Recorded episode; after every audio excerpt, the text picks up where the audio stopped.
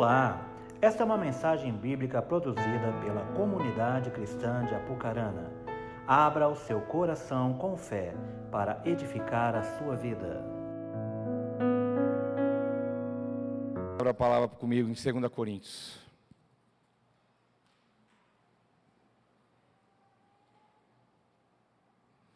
Segunda Coríntios capítulo 5.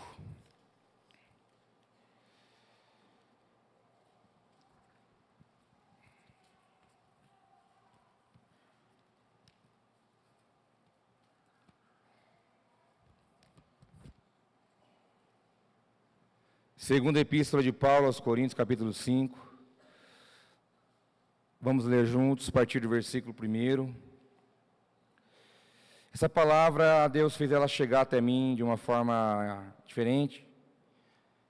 E eu entendi que não era só para mim, ainda que aqui isso falou muito comigo, me impactou, me tirou o sono, fiquei fritando, estou até agora. Mas eu entendi que Deus me direcionou a compartilhar com vocês, porque é uma palavra para a igreja, para nós todos. E ainda vou pregar isso em outros lugares. O primeiro lugar já abriu, para eu poder levar essa mensagem, porque ela é, ela é muito atual, ela é muito forte, ela, na verdade, ela vai alinhar a nossa vida na eternidade. Nós vamos falar de coisas no presente relacionados a toda a sua eternidade, que é muito tempo, né? Ficamos preocupados às vezes com 70, 80 anos de vida e passa tão rápido. Mas nós temos que nos preocupar muito mais com aquilo que é eterno, diz a palavra do Senhor. 2 Coríntios capítulo 5 diz assim: Sabemos que se for destruída a temporária habitação terrena em que vivemos, temos da parte de Deus o edifício, uma casa eterna no céu, não construída por mãos humanas. Enquanto isso, gememos desejando ser revestidos da nossa habitação celestial, porque estando vestidos, não seremos encontrados nus. Senhor, nós estamos aqui diante da Sua palavra mais uma vez. Pai, que Teu Espírito de revelação venha sobre a nossa vida, abrindo nosso entendimento, produzindo fruto e alcançando o propósito. Deus, que possamos estar com as nossas mentes cativas ao Senhor que o mundo lá fora fique aos seus cuidados como sempre esteve, mas que aqui possamos estar focados naquilo que o Teu Espírito quer falar conosco. Nós abençoamos esse ambiente, que ele esteja somente debaixo da ação do Senhor, em nome de Jesus, sem querer comigo, diga amém. Irmãos, Paulo falando aos Coríntios sobre uma habitação, dizendo que a habitação nossa temporária, ela vai ser destruída, mas que há uma habitação no céu, uma casa eterna no céu, que nenhum homem fez, feito por Deus. E que nós estamos aqui gemendo, desejando alcançar isso, porque se nós estivermos vestidos, nós não estaremos nus. O texto está dizendo não é sobre uma casa, não é sobre um lugar, não é sobre algo geográfico ou físico. Esse texto está falando sobre eu e sobre você. E aqui habitação, aqui casa, diz respeito a nós. Nós moramos nessa casa, que é o templo do Espírito. Essa casa vai passar, essa casa vai, vai ser destruída, vai voltar ao pó. Nós vamos adquirir uma nova casa feita pela mão de Deus, não pela mão de homem. E ela vai nos revestir. Ela vai tomar a sua vida e você não vai estar pelado. Você não vai estar nu. Você vai estar revestido. E essa ideia de veste, revestimento e nudez, ela é muito profética na nossa vida. É muito profética, porque a palavra diz que alguém pode estar vestido e alguém pode não estar vestido. Isso é muito forte. E quando a Bíblia fala sobre não estar vestido, ele está dizendo sobre vergonha, vergonhas aparentes. Lembra quando Adão pecou contra Deus e Eva se esconderam do quê? De vergonha. Mas o que, que Deus fez? Pegou um animal, derramou sangue, para que com a pele daquele animal pudesse cobri-los. Significando que um sangue derramado cobre a minha e a sua vergonha, como cobriu a vergonha do primeiro casal. Então, essa palavra de, de, que Deus deu ao apóstolo Paulo diz respeito à nossa própria vida, porque isso deve nos chamar a atenção e causar até um certo temor, e também um nível de responsabilidade, e também de querer alcançar o entendimento, para, porque isso tudo tem a ver com a nossa trajetória de vida. Para ficar mais traduzido, eu vou usar uma parábola. Vou usar uma parábola que nós conhecemos muito, que está em Mateus 22. Os textos eu vou ler para você, você não precisa ficar lendo, buscando, depois você anota os endereços, pode ler depois. O texto que eu citar eu vou ler. Mateus 22 fala de uma parábola. Diz assim: Jesus falou novamente por parábola, dizendo: O reino dos céus é como um rei que preparou um banquete de casamento para seu filho. Você conhece essa história? Você conhece essa parábola? O rei, Deus, quis preparar uma festa, um banquete, que a Bíblia chama de bodas de cordeiro, um casamento, uma celebração. Esse rei é Deus, Jesus é o noivo, está muito claro. E essa festa foi, diz respeito ao futuro. Ela está profeticamente remetendo ao que está por vir. Aí diz a Bíblia: enviou seus servos aos que tinham sido convidados para o banquete, dizendo-lhes que viessem, mas eles não quiseram vir. Judeus, o convite foi para eles: venham, o rei chama, a festa está preparada, vamos lá. Não, nós não queremos. Eles disseram: não, nós não queremos. É o que disse para você lá em João capítulo 1: veio para o que era seu, seus não receberam. Disseram não. Aí a parábola continua dizendo: De novo enviou outros servos e disse: Digam aos que foram convidados que preparei meu banquete. Meus bois, meus novilhos foram abatidos, e tudo está preparado. Venham para o banquete de casamento. Mas eles não deram atenção e saíram, um para o seu campo e outro para os seus negócios. Os servos primeiro que convidaram para essa festa eram os discípulos mais próximos de Jesus que foram incumbidos de começar essa obra de anúncio da palavra na terra. Eles foram convidados, não, nós não queremos. Aí Deus disse que o rei fala que enviou outros servos. Aí já está o movimento da igreja apostólica. Aqueles que se converteram com os apóstolos foram os servos que foram enviados também para convidar. Mas diz a palavra que não, nós não queremos. Um foi para o campo, um foi plantar, um foi colher, um foi trabalhar. Tipo assim, eu estou ocupado. Eu sei que já matou o boi, está tudo preparado, o rei já está tudo organizado, mas nós não queremos. Mais uma vez, os nossos irmãos rejeitaram. Diz a Bíblia: os restantes, agarrando os servos, maltrataram-nos e os mataram. Aqueles que convidaram foram mortos, porque estavam convidando para esse banquete. E você sabe, eu sei que muitos irmãos nossos morreram por causa disso. A igreja apostólica romana, debaixo do governo romano, sofreu grande perseguição. Muita gente morreu a fio da espada, porque estavam pregando Jesus. Pessoas foram crucificadas de, de cabeça para baixo. Pessoas foram lançadas dentro do caldeirão de óleo fervente. Pessoas foram queimadas em praça pública, porque foram lançar o convite para alguém. Vem, o rei está chamando. Nós não queremos, sabe mais? Nós vamos matar você. Para de ficar nos convidando, nós não queremos. Então já se cumpriu grande parte dessa parábola. E muitos já morreram, porque estavam fazendo, cumprindo a ordem do rei, convidando, porque a boda está pronta. Mas diz que, continuando, o rei ficou irado. E enviando o seu exército, destruiu aqueles assassinos e queimou a cidade deles. No ano 70 depois de Cristo, Jerusalém foi tomada, o templo destruído e foi queimado o rei falou: já que é assim, então saiba de uma coisa: eu vou queimar e vou destruir vocês. E realmente, o Império Romano, através do de Tito, Tiro, Tito, Tiro. Peraí, eu, eu escrevi. Tito. Imper... General, para não errar o que ele era. General Tito, a serviço de Roma, foi, tomou a cidade, incendiou, quebrou, destruiu o templo. O rei, a parábola se cumpriu mais um tanto. Já se cumpriu. Então disse aos seus servos, continua o texto: O banquete de casamento está pronto, mas os meus convidados não eram dignos. Então vão às esquinas e convidem para o banquete todos os que vocês encontrarem. E aí então o convite chegou a mim e chegou a você.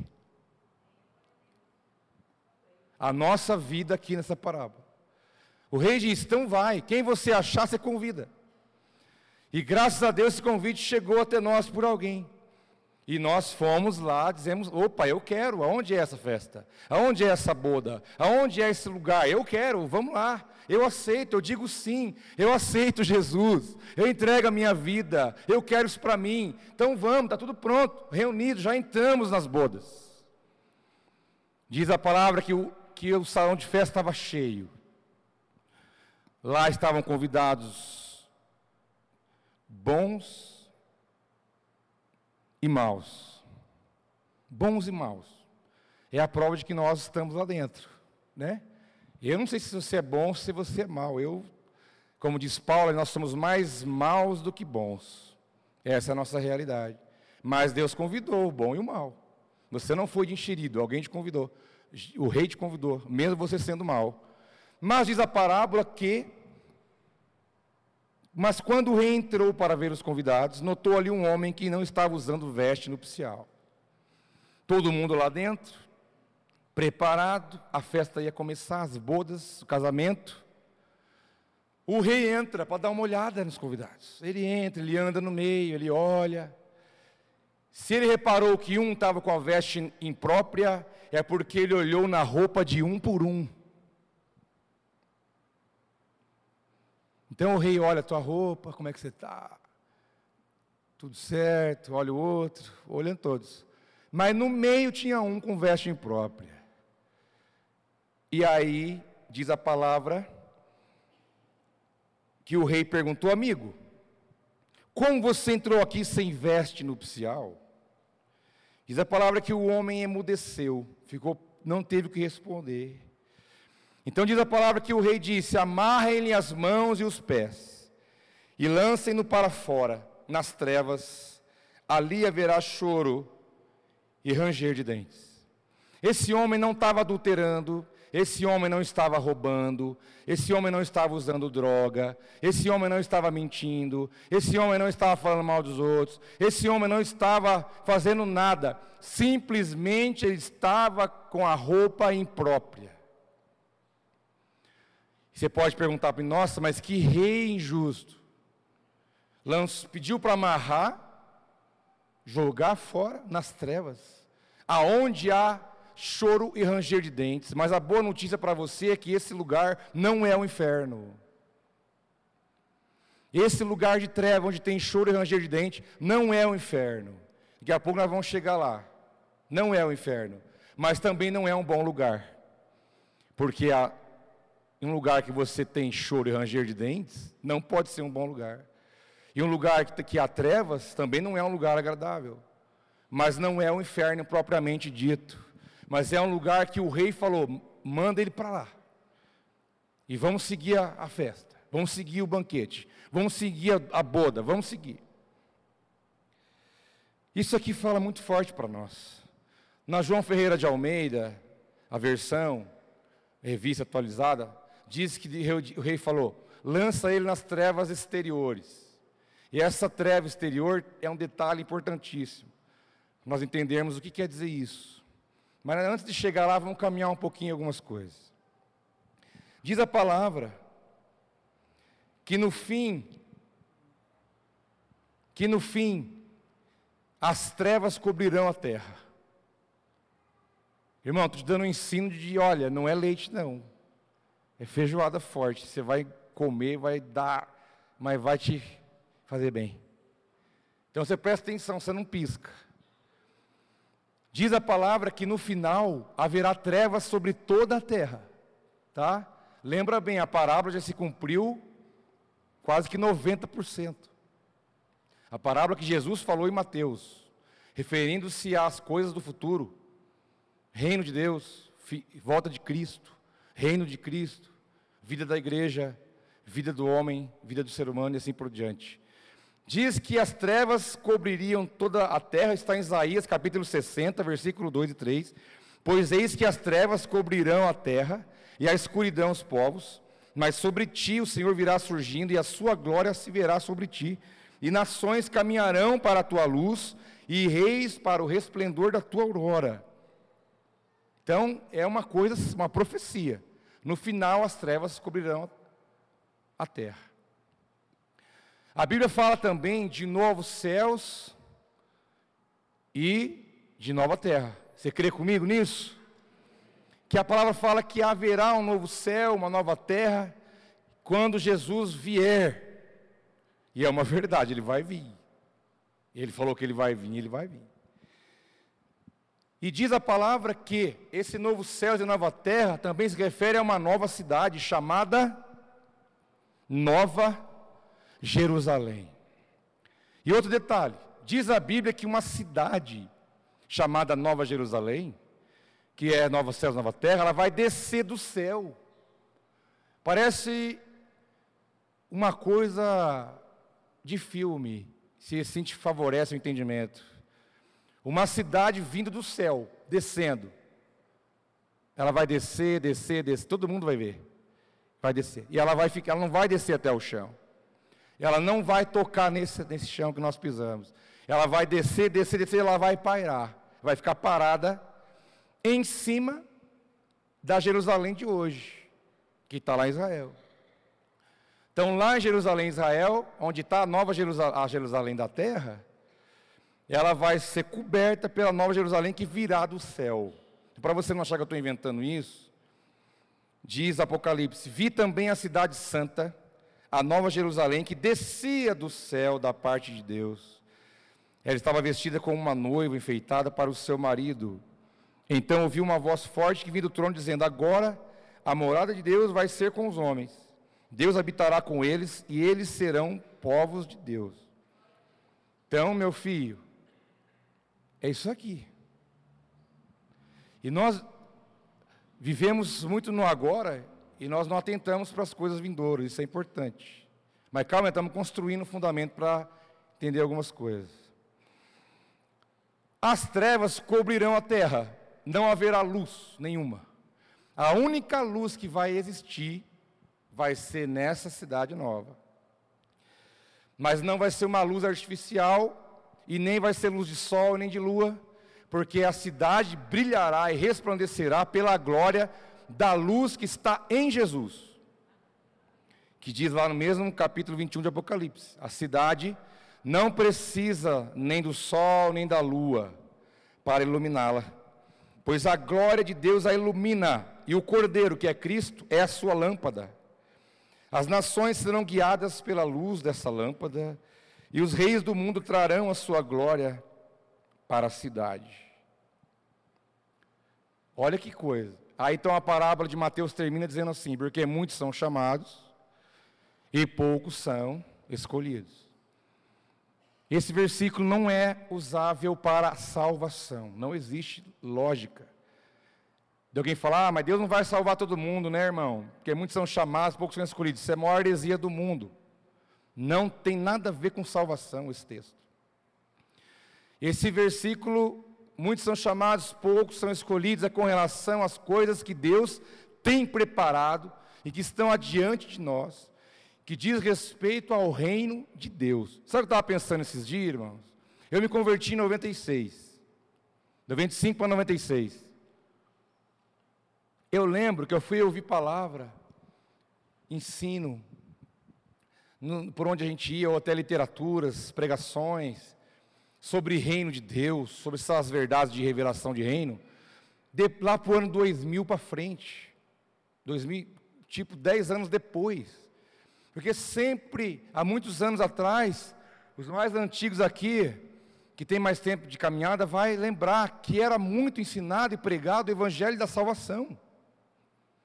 E eu me converti nessa mensagem.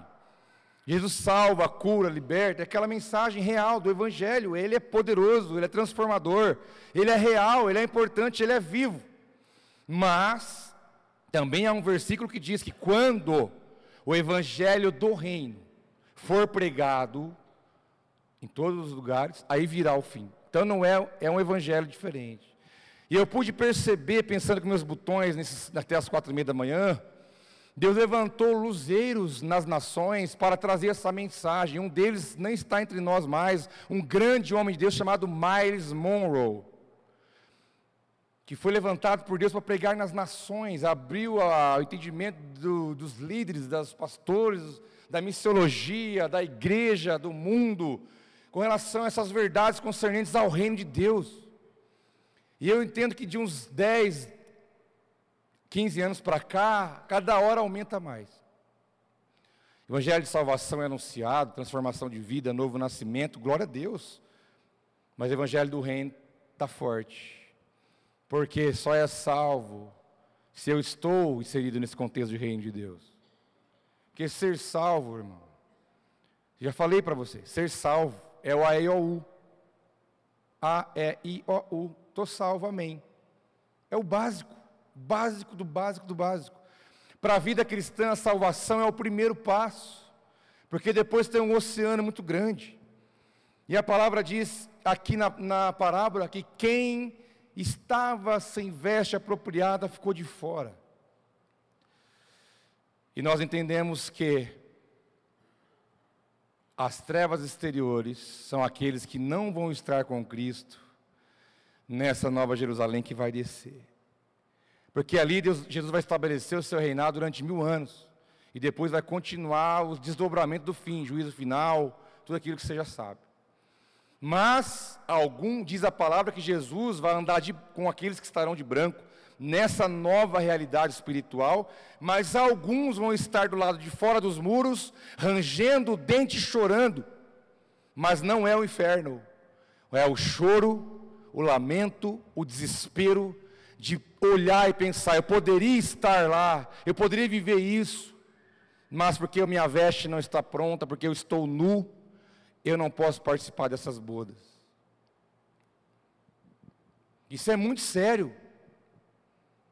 Está salvo, está tranquilo, mas algumas coisas são diferenciadas, porque a palavra me fala que ela é diferenciada. Então a ideia de que alguém que está numa, lançado na treva exterior é aquele que não vai estar recebendo a luz de Cristo sobre a Nova Jerusalém e vai sentir o drama por causa disso. Mas ainda não é o inferno, porque o inferno, a sentença final vai ser lá na frente. E nós temos que ficar muito preocupados e atentos que a questão toda se resume em uma coisa: como está a minha veste? A minha veste é um fator determinante para eu saber se eu vou desfrutar de tudo que o reino de Deus tem para mim ou não. E isso é verdade espiritual. Espiritual. Agora, Apocalipse 16 me, me avisa e me aconselha, dizendo, 16, 15: Eis que venho como ladrão. Feliz aquele que permanece vigilante e conserva consigo as suas vestes para que não ande nu e não seja vista a sua vergonha. A Bíblia diz que Jesus vai vir como um ladrão. Não tem nada a ver que Jesus é ladrão ou vai fazer o que o ladrão faz, não é. Vai vir como? Naquela questão de chegar de surpresa, não avisar que está chegando, que você vai perceber que ele esteve ali quando algumas coisas suas não estiverem no lugar, e você vai entender que alguém esteve ali. Ou seja, você não espera, não tem, não tem aviso, não tem recado, não tem sinal. É pá, chegou. Qualquer hora, qualquer momento. E se é qualquer hora, qualquer momento, pode ser agora, pode ser hoje, pode ser amanhã cedo, pode ser amanhã à noite, pode ser na hora que você está orando, pode ser na hora que você está adorando, mas pode ser na hora que você está lá no pecado. Ou seja, você vai ser pego de surpresa. Porque ele diz: Eu vou vir como um ladrão, eu não vou avisar. A hora que você piscar e perceber, já foi. Mas ele fala: Mas aquele que permanece vigilante, conserva consigo as suas vestes, para que não ande nu e nem tenha sua vergonha exposta. E ele fala que esse é o bem-aventurado, é o que guarda a sua veste. Se eu perguntasse para você o que é a veste, você poderia explicar para mim? Se a veste é tão importante, se ela determina meu estado eterno em Deus, não estou falando de salvação, você já é salvo pelo sangue do Cordeiro. Então, o que é essa veste? O que ela representa para você? Como que você sabe se você está com ela ou se você não está com ela? Se você guarda ela, se você não guarda? Se você é um bem-aventurado porque tem guardado a veste que ele mesmo já te deu. Por isso que alguns, o apóstolo Paulo fala que tem dois tipos de pessoas de acordo com essa verdade. Tem aqueles que amam a vinda do Senhor. Eles são apaixonados num nível que parece que ele vai voltar hoje. Então eu já estou com aquela expectativa, se for hoje, eu estou aqui, então vem. Meu coração anseia, meu espírito almeja. Eu fui, a luz brilhou para mim, porque eu sei que um dia o Senhor vai vir me buscar. Então eu estou aqui desesperado, como uma noiva esperando o noivo. Eu amo a sua vinda. Diz o apóstolo Paulo que tem aquele que ama a vinda do Senhor. Ele está sabendo que qualquer hora ele vai voltar. Mas o apóstolo Paulo fala de uma outra, outro tipo de gente, que é aquele que teme a vinda do noivo. É aquele que chega e fala para ele, ó, oh, Jesus vai voltar hoje, pelo amor de Deus. Ai, meu Deus do céu. Ai, vai dar tempo, vai dar tempo, vai dar tempo. Ai, tem misericórdia. Ai, Senhor, vou pagar. Ai, Senhor, espera um pouquinho. Teme, tem medo, tem pavor de imaginar que Jesus vai voltar porque está com a consciência pesada, está com medo, com temor, não conhece o seu Cristo, vive uma vida natural, presa nas coisas deste mundo, e por isso não ama a vinda do seu Mestre, mas tem medo, teme, e se puder, mandar lá para frente, manda. Não, Jesus não volta agora não. Eu quero viver a vida, eu quero aproveitar a vida, espera mais. Esses não amam a vinda do Senhor e esses estão com um problema sério. está com um problema sério. Se eu te falar que em cinco segundos Jesus vai voltar, você pode saber se você é aquele que ama a vinda dele, falou: vem, estou preparado, vem logo, ora, vem, vem saltando, você não canta isso? Vem saltando sobre os montes, porque eu estou esperando mesmo, não tem nada que, que é maior do que isso, não tem nada mais importante. Eu quero é viver a eternidade com o Senhor, eu quero te adorar, eu quero estar na glória contigo, eu quero poder celebrar, eu quero chegar aí pela fé, eu quero ser tomado pela tua presença. Esse está ansioso, mas aquele que diz: Não, peraí, pouco. É bem possível que, que está nu. Está nu com as suas vergonhas aparentes. Ah, espere aí que eu já volto, nessa já era, meu filho. Por isso que a Bíblia fala de estar preparado. A parábola das dez virgens, cinco nécias, despreparadas e cinco atentas, com a chegada do noivo. O noivo chegou de madrugada, uma, as cinco tinha óleo no azeite, outras cinco não. As que não tinham disseram, dá para mim, que dá o quê?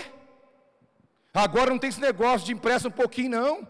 Agora é cada um por si, Deus por todos. Você teve tempo para ter óleo na sua lamparina. Se você não tem, lamento. O noivo chegou. Entra aí com a gente, noivo. E o noivo entrou dentro da casa e ce celebraram com ele. Dois tipos de pessoas. E está envolvida a questão de consciência. Então é uma análise nossa mesmo. Como diz Paulo, avalie o homem a si mesmo. Eu sou aquele que ama, que espera, que está desesperado que ele venha. Ou eu estou dizendo, espera um pouquinho que eu vou arrumar ainda minhas coisas. Aí passa, não, mas espera só mais um pouquinho que eu não arrumei tudo ainda. Não, espera mais um pouquinho que ainda tem que pedir perdão para alguém. E se ele voltar agora, você já perdoou quem você tinha que perdoar? Se ele voltar agora, você já liberou perdão para quem você tinha que liberar? Se ele voltar agora, existe coisas mal resolvidas na tua vida? Então eu te digo, põe roupa que você está nu. Põe roupa que você está nu. Não ande assim, achando que as coisas dessa forma. Porque não é. Porque ele vai vir de surpresa. Porque ele, ele já falou que vem, ele já avisou. Então agora é só esperar ele chegar. E ele vai chegar como um relâmpago, vestes limpas. No entanto, você tem aí em Sardes, Apocalipse capítulo 3, falando sobre Sardes, de uma igreja, uns poucos que não contaminaram as suas vestes. Eles andarão comigo, vestidos de branco, pois são dignos. Jesus falando para Sardes, Deus, quando eu voltar em Sardes, ele diz: tem uns poucos, que lástima, né? A gente podia aumentar essa estatística. Tem uns poucos que não contaminaram, mas né, que está com a veste branca. E esses são os que vão andar comigo. Esses vão andar comigo vestidos de branco, porque eles são dignos. Eles cuidaram das vestes que eu dei. Se mantiveram brancos. Não é porque eles são bonzinhos, não. Porque eles entenderam que qualquer tipo de mancha ou sujeira, existe um sangue derramado no Calvário que limpa qualquer mancha, qualquer pecado, qualquer coisa. É só necessário arrependimento. Então, nessa verdade, só anda sujo quem quer. Só anda sujo quem não teme. Só anda sujo por decisão própria, porque se diz que o sangue do, de, do cordeiro limpa todo pecado. Então eu posso ter minhas vestes limpas todos os santos dias, porque eu creio no que ele fez na cruz por mim. Agora, se eu andar na irresponsabilidade, como diz a outra, Deus dará, seja o que Deus quiser, eu vou ver alguém de branco andando com Jesus lá e vou falar: nossa, por que eu não estou lá? Porque eu não quis, porque eu não fiz, porque eu não criei, porque eu não vivi, porque eu não exerci, porque eu não, não mergulhei nessa verdade. Alguns, não todos, andarão com Cristo. Então, primeiro é preciso ter a veste, que Ele mesmo quem dá para nós. É preciso você guardar a sua veste, e não só, guardar, não só ter e não só guardar, mas é você mantê-la limpa, sem contaminação. Vigiando, guardando, se arrependendo. Remédio para pecado é arrependimento. É simples. Agora, até arrepender, que é, que é a dureza do coração do homem. Nós damos trabalho para o Espírito Santo. Para você se humilhar, curvar, sujeitar, reconhecer que você também tem erro, que você errou, que você se exaltou, que você excedeu, que você foi carnal. Nós damos trabalho para o Espírito Santo. Poderia ser no mesmo momento, mas não. Tem hora que nós resistimos à ação do Espírito, porque diz que Ele é quem convence o homem do pecado, da justiça e do juízo. E quando Ele vem querer mostrar para mim, filhão, não é assim, eu resisto. Porque eu tenho a minha justiça, eu tenho a minha lei, eu tenho meu pensamento, eu tenho meus argumentos, e eles são muito fortes. E o que o Espírito Santo tem para falar, quem sabe uma hora dessa eu paro para ouvir. Apocalipse 3, estou quase encerrando. Dou-lhe este conselho: compre de mim ouro fino, e compre de mim ouro refinado no fogo, e você se tornará rico. Compre roupas brancas e vista-se, para cobrir a sua vergonhosa nudez, e compre colírio para ungir os seus olhos e poder enxergar. Só Jesus pode nos dar as vestes apropriada. E o que eu faço com ela, aí é sou eu. A parte dele ele faz. Eu quero encerrar com dois versículos, também Apocalipse, que está no capítulo 19 que diz, versículo 7: Regozijemo-nos, vamos nos alegrar e dar-lhes glória, pois chegou a hora do casamento do cordeiro e a sua noiva já se aprontou. Irmãos, você sabe que o livro de Cantares é todo romanceado em um, uma noiva, um noivo, um homem, uma mulher, representando a história de Cristo e a sua igreja. Você sabe que a igreja é a noiva e que Cristo é o noivo, e que o encontro nosso no reino de Deus vai ser é usado essa figura de linguagem. Esse dia vai acontecer.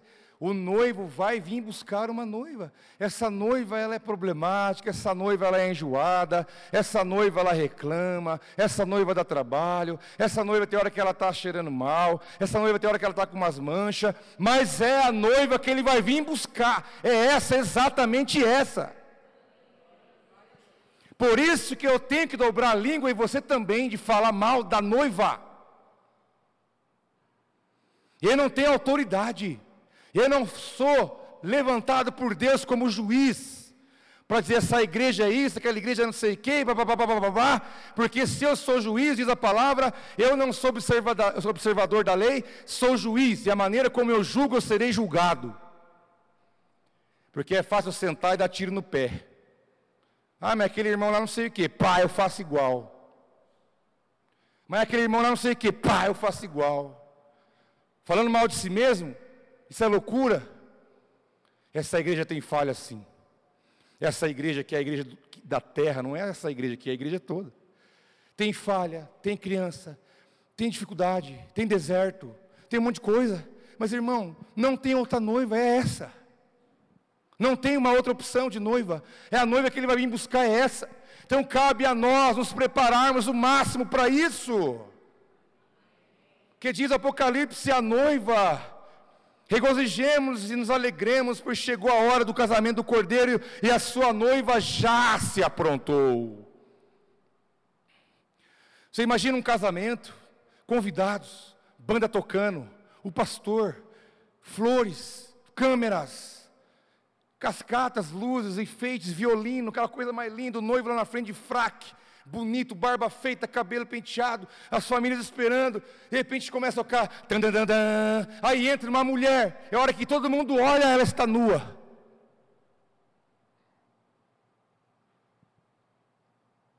Ela está nua, diante de todos. O que será de uma cerimônia como essa? Que escândalo, que vergonha. Acabou o casamento, não vai ter casamento. Mas se a noiva está preparada, vestida, adornada, cheirosa, porque ela passou por Jesus, Jesus, ela reconheceu suas máculas, suas manchas, e pela graça e pela misericórdia, ela recebeu o bom perfume de Cristo.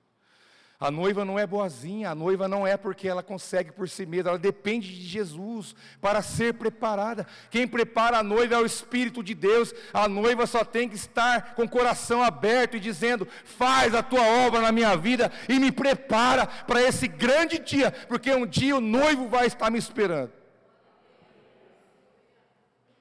E a noiva se aprontou. E o versículo 8 diz: foi-lhe dado para vestir-se linho fino, brilhante e puro. Aí que vem a coisa que me arrebentou.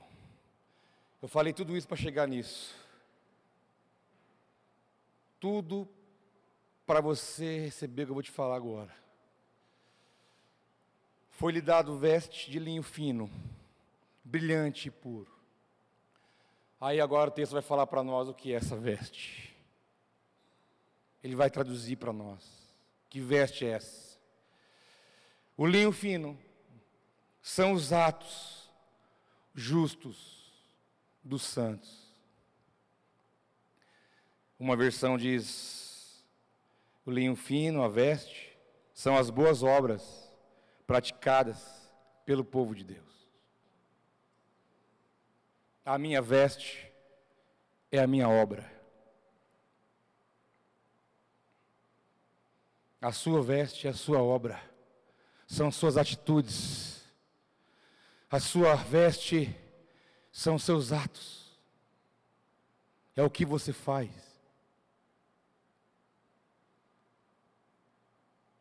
A nossa veste é determinada pelos nossos atos de justiça e a nossa obra. Por isso que eu não estou falando de salvação, meu irmão, você já é salvo. Estou falando de reino, de governo, de coisas muito além disso. Que diz que quem não está com a roupa preparada não vai reinar com ele. Diz a parábola que quem está sem a roupa vai lançar na treva exterior, vai chorar, vai ranger o dente, porque agora é tarde, não tem mais tempo. Eu tive todo o tempo do mundo, agora na hora que não dá mais eu vou querer fazer? Não. Atos de justiça o que, que diz Mateus 6,33? É simples eu falar que ah, buscar em primeiro lugar o reino de Deus. Mas o versículo continua: o reino de Deus e a sua justiça. A justiça se manifesta pelas minhas obras, pelas minhas atitudes. O quanto as minhas obras falam de Deus, o quanto eu estou envolvido com a obra de Deus, o quanto eu estou envolvido com o reino de Deus, o quanto eu estou disposto a servir, amar, ajudar, sujeitar, perdoar, renunciar, fazer, pregar, orar, aconselhar, exortar, abençoar, oferecer, e aí vai longe. Tudo isso são atos de justiça. Aí fica a grande interrogação para nós essa noite. Se o noivo chegar agora, como está a nossa veste? Porque a sua veste é o resultado das suas obras. Não adianta você querer pegar um versículo, um texto para escapar disso aqui, porque não tem. Você é, não tem para onde escapar. Não tem como você querer inventar moda para escapar disso. Não tem. Então eu te aconselho, baixa a guarda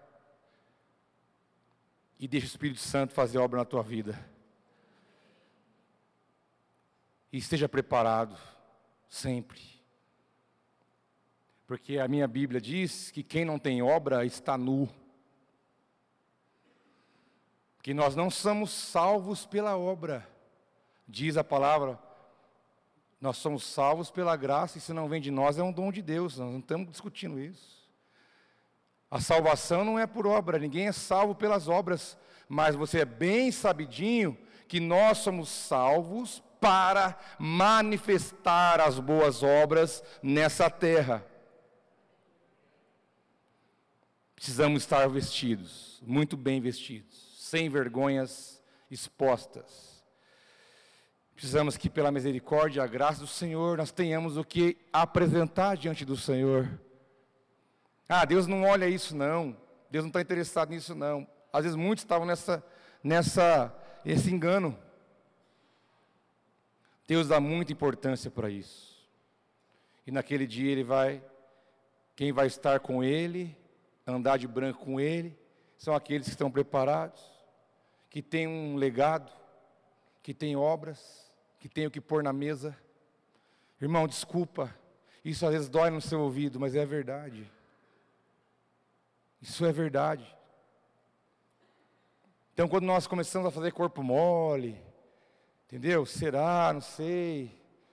Então, eu estou te alertando.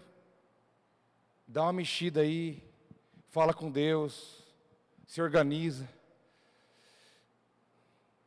Tenho que apresentar diante dEle. Isso vai fazer diferença na tua vida por toda a eternidade. Eu fico pensando hoje, né? Eu tinha 15 anos, 18 anos ontem, eu, ano faço 43. Pergunta para quem tem 70. Ontem ele tinha 20. É assim, ó. Nossa vida é um soprinho. A gente fica preso aqui, isso aqui não é nada. Isso vai passar, tudo vai passar. Mas Jesus disse: as minhas palavras não passarão. É a grande verdade, são verdades espirituais. Eu preciso abrir meu entendimento para essa realidade e manifestar as obras de justiça na terra. Eu preciso manifestar a obra que fala sobre Deus, no amor, no perdão, na renúncia, no andar a segunda milha, no dar também a túnica e dar também a, a capa, de nova chance, de recomeço, de misericórdia, de graça, de não ficar olhando para o outro, olhar para mim mesmo, fazer a minha parte, de poder ser crente de verdade, ser um filho que honra e adora o Pai, alguém tratável, manso, humilde, que realmente entendeu e está andando em direção a isso. Porque essa é a verdade do final. A parábola já se cumpriu quase 100%. Nós estamos, sabe no que? Cenas dos últimos capítulos. Posso te dizer isso com toda a verdade. Nós estamos vivendo as cenas dos últimos capítulos. Põe, irmão, põe no teu coração o que eu estou te dizendo. Nós estamos vivendo as cenas dos últimos capítulos. Então, vamos preparar e vamos olhar a nossa veste. E eu não quero olhar a sua, não. Eu não quero olhar a sua, não. Eu quero olhar a minha. Porque o tempo que eu, perdi, que eu, peço, que eu perco olhando para a sua, quem vai ser pego de surpresa vai ser eu. Eu vou preocupar com a mim. Nesse sentido. Enquanto eu fico olhando a mancha do, ah lá está suja, ela não sei o quê. Você sabe o resultado disso. Então, entre você e alguém, coloca um espelho e vai buscar o que é teu, da parte de Deus. Quero orar com você. Vamos ficar em pé. Você que pode. Permaneça aqui alguns minutos. Nós não vamos ter oração hoje às 10 horas. O pessoal vai arrumar aqui o lugar para o evento das crianças amanhã. Então fica tranquilo, mas aguente uns minutos. Eu preciso orar por você antes de liberar para você ir embora. Mas eu vou te dizer uma coisa, meus irmãos, com todo o amor que eu tenho por você e a responsabilidade que está investida sobre mim nesse momento. Se arrependa. O Espírito Santo está batendo, está falando, está mostrando. Não endureça o coração. A palavra diz, quando nós ouvimos a voz do Senhor, Ele diz: Não endureçais os vossos corações. Nós estamos duros, nós estamos empedrados, nós estamos resistentes. A noiva está armada, a noiva está com o pé atrás. Para com isso. Para com isso. Você é a noiva que ele está ansioso para vir buscar. Ele é tão bom que ele nos avisa: ó, seja preparado, porque eu não quero que você tenha uma má surpresa, mas que você tenha uma boa surpresa, que você ame a minha vinda. Na verdade, temos que viver todos os dias como se ele fosse voltar hoje. Acorde de manhã e pense, ele vai voltar hoje. Sabe por quê? Esse é o pensamento dos cristãos, dos cristãos da, da igreja primitiva. A igreja de Tessalônica, ela estava vendendo as coisas, as casas, vendendo tudo. Porque eles estavam esperando Jesus ia voltar naqueles dias. Tanta era a fé e tanto era a vontade que Jesus voltasse. Eu acho que isso deve entrar no nosso coração. Prepare sua veste. Não anda nu, não. Não há necessidade de você andar nu.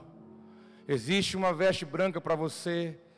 Manifeste, irmão. Eu quero ver teu ato de justiça, eu quero ver tua obra, eu quero ver o teu serviço, eu quero ver o teu amor, eu quero ver você perdoando, eu quero você se humilhando se for necessário, porque os humilhados serão exaltados. Nós estamos duros. Isso não agrada o coração do Pai. Nós temos que colocar a cara no pó. Quem sabe ainda há esperança. Quem sabe ainda há esperança. Se não for a misericórdia e a graça do Senhor sobre nós, seríamos totalmente consumidos. Mas Deus te dá uma palavra nessa noite para mudar o seu destino eterno. Nós precisamos adorar o Cristo, o noivo, o Rei. O Rei está voltando. O Rei está voltando que nós possamos amar e dizer: ora vem, irmão, seja um comigo, eu não posso ser um corpo sozinho, eu preciso de você, você precisa de mim. Vamos dar os braços, vamos se amar. Você é diferente, eu também sou. Mas ele disse: Seja um, para que o mundo creia que tu me enviaste. Oh, Xerabassuri Andere. Xarabassuri andarabaxiri andarabara. Xarabassuri andere. Vem Espírito Santo, gera o temor no nosso coração. Constrange-nos com teu amor, com a tua graça. Muda a nossa veste nessa noite.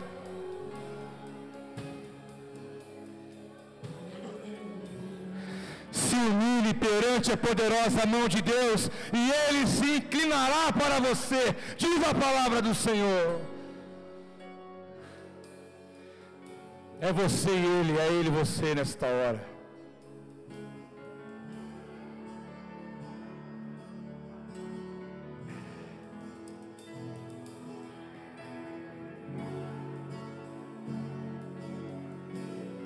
Adore Ele em espírito e verdade.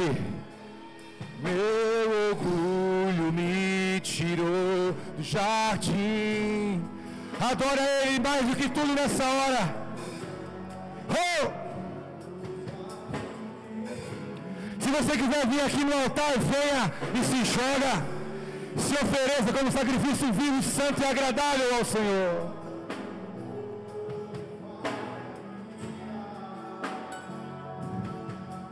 O Espírito e a noiva dizem: Vem. Não se compra, nem se merece. Oh! Ora vem!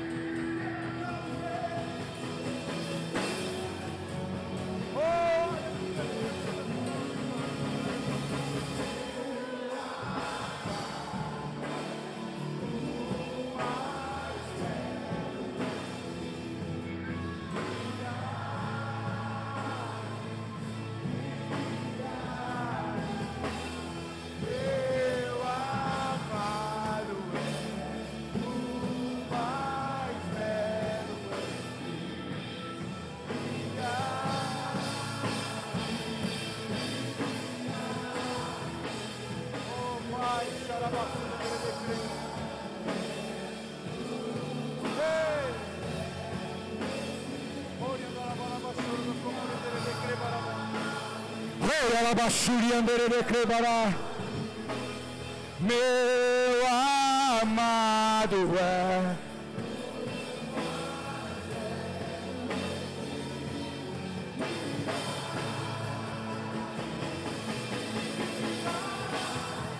Oh! Ora vem,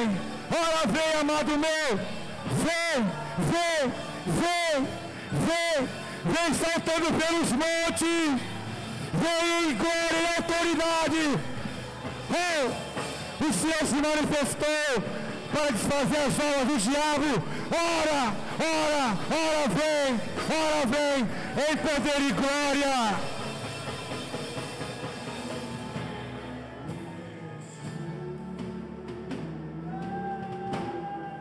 Esse nome é sobre todo nome.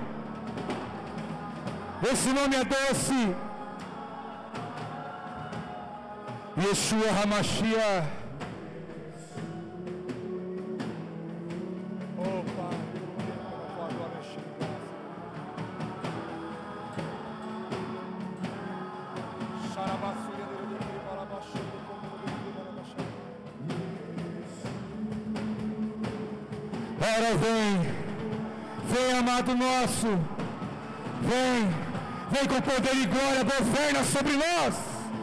Governe sobre o teu corpo, Senhor.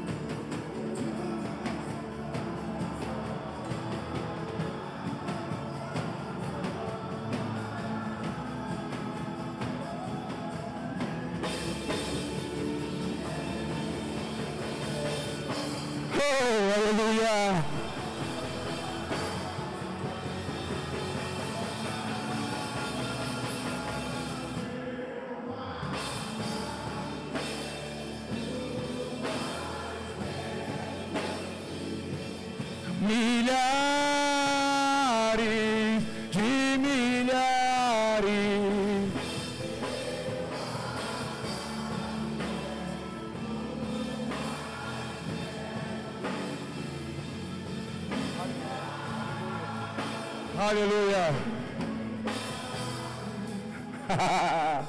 hey! Eu quero ouvir o som da noiva. A noiva apaixonada, a noiva quebrantada, a noiva transformada, a noiva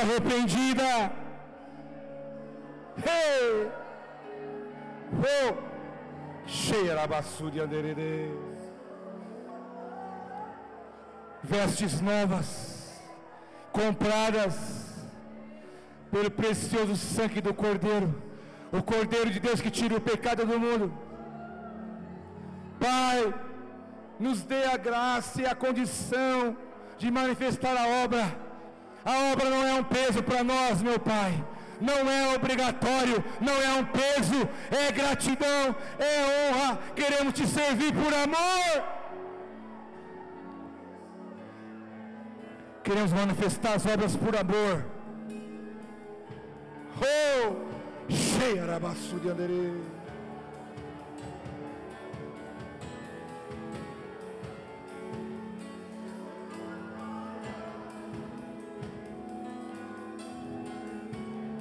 Eu quero ouvir o som da noiva. Eu quero ouvir o som da noiva. É o som que o noivo quer escutar nessa noite.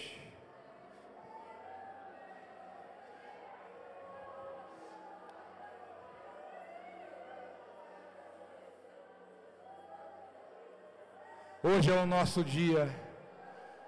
É o dia que Ele preparou para mudar nosso caminho para mudar nosso coração, para nos limpar, para nos purificar, para nos deixar alvos brancos como a neve. Cheiramassuri anderei.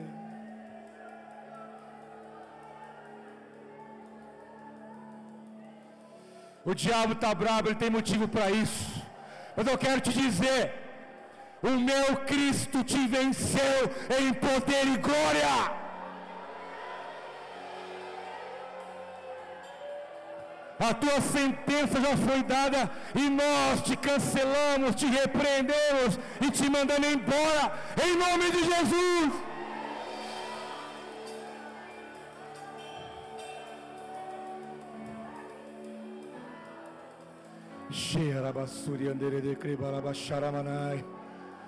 Adore em espírito e em verdade. Adore. Que o céu se abra sobre a sua vida. Sai da religião. Não é do teu jeito, é do jeito dele. Che, alabassuri andere.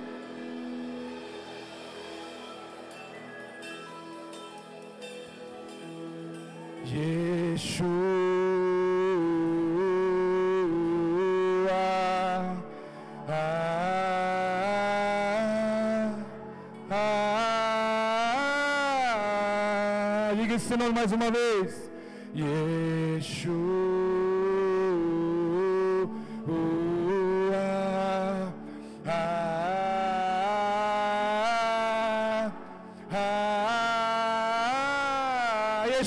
Mashiach governe sobre nós. Yeshua.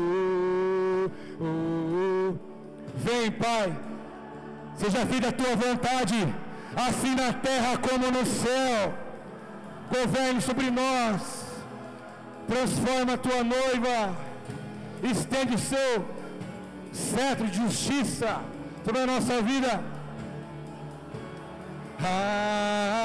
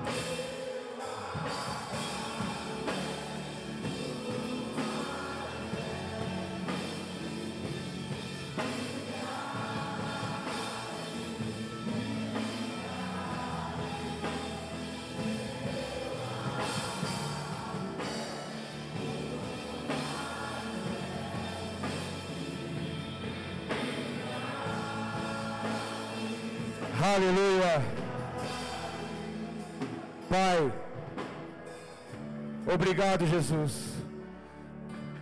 Obrigado porque o teu convite foi estendido a nós. Nós dizemos sim. Nós queremos participar das suas bodas. E te agradecemos porque o Senhor nos deu vestes para estarmos à tua presença.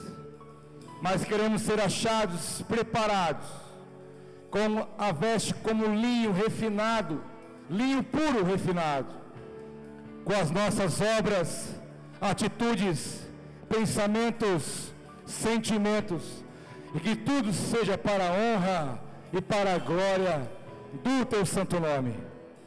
Pai, nós te louvamos nessa noite, te agradecemos pelo teu Espírito, pela Sua palavra e pelo teu amor. Conduza-nos pelo teu Espírito, rumo à tua vontade e o teu querer. Nós te glorificamos e nós te exaltamos, em nome de Jesus. Diga amém. Dê um aplauso de gratidão ao Senhor.